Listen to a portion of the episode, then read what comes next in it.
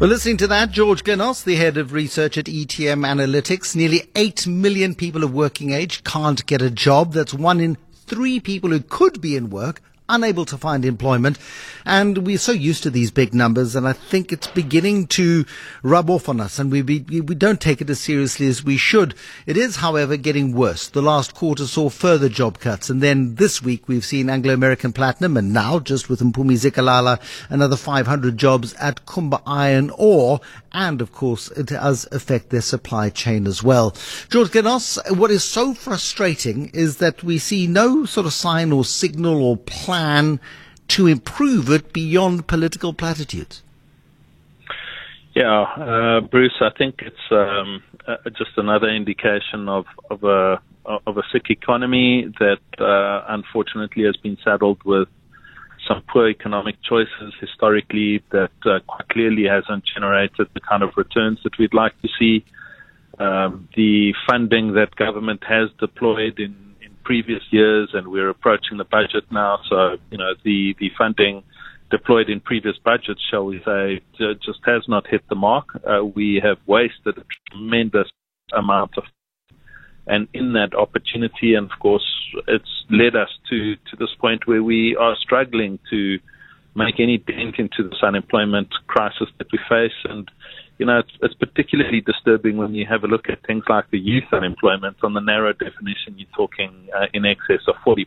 On the broader definition, you're talking closer to 60% uh, youth unemployment. I mean, that must be massively demoralizing when you you you you come out of school, you go into university, you come out of university, and uh, you want to be contributing uh, constructively and productively to an economy, and you simply just can't find the opportunities there. So we have to take a long, hard look at the way that we conduct uh, uh, policies in this country, and, um, and and dare I say, we need a, a significant shake-up. Uh, I don't know that we're going to get it tomorrow or, or in any run-up to this election, but uh, we desperately need major reforms.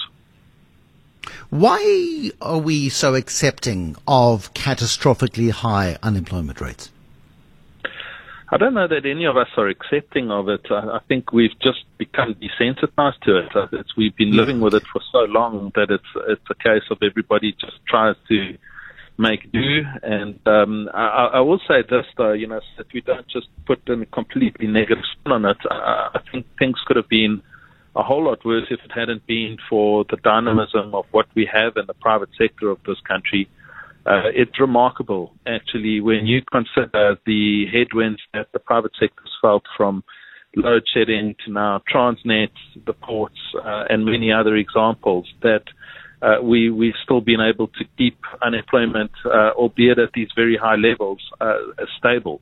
Uh, it could have been that much worse if we if we didn't have that dynamism. So I think the private sector does its its bit and does as much as it can, but it needs to be unleashed. Uh, and there are clear opportunities that government can target to unleash that dynamism.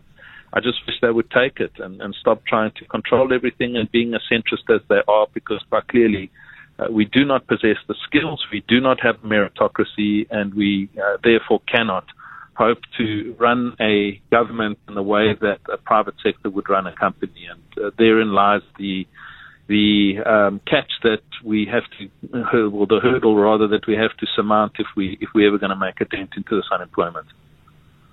You mentioned the budget tomorrow, and of course, uh, the president likes to wear as a badge of honour the number of people who are supported by social grants because that's you know, terrible economics, but good politics.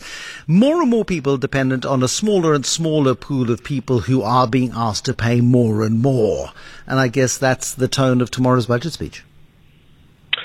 I mean, exactly. Uh, we, we, we've got a tax base that's under considerable pressure. Uh, the tax base wouldn't be uh, under as much pressure if we were employing more people and if companies were more profitable and if we had a more business friendly uh, environment in which people would want to willingly invest their funds.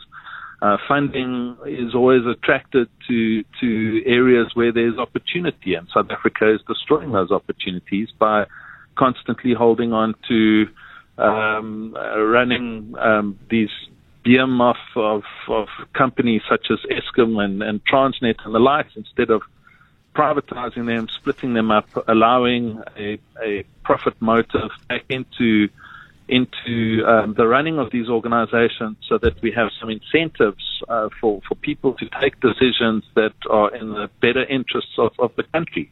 Uh, I'm, I'm tired of speaking about uh, these these um, policy tweaks that we have and bailing out SOEs. It's exactly the wrong thing to do. We have shown repeatedly that we can't run them. Uh, there is tremendous amount of opportunity that will be unleashed if we privatize them. Uh, I think it's long gone that we should be. I, I, don't understand why we're still having these conversations, to be quite frank. But there's opportunity there. Um, South Africa can yeah. turn the corner. We can do a lot with what we've got, but government needs to get out of the way. George Glynos, who is the head of research at ETM Analytics, wants government out of the way. Afraid, George, on the front.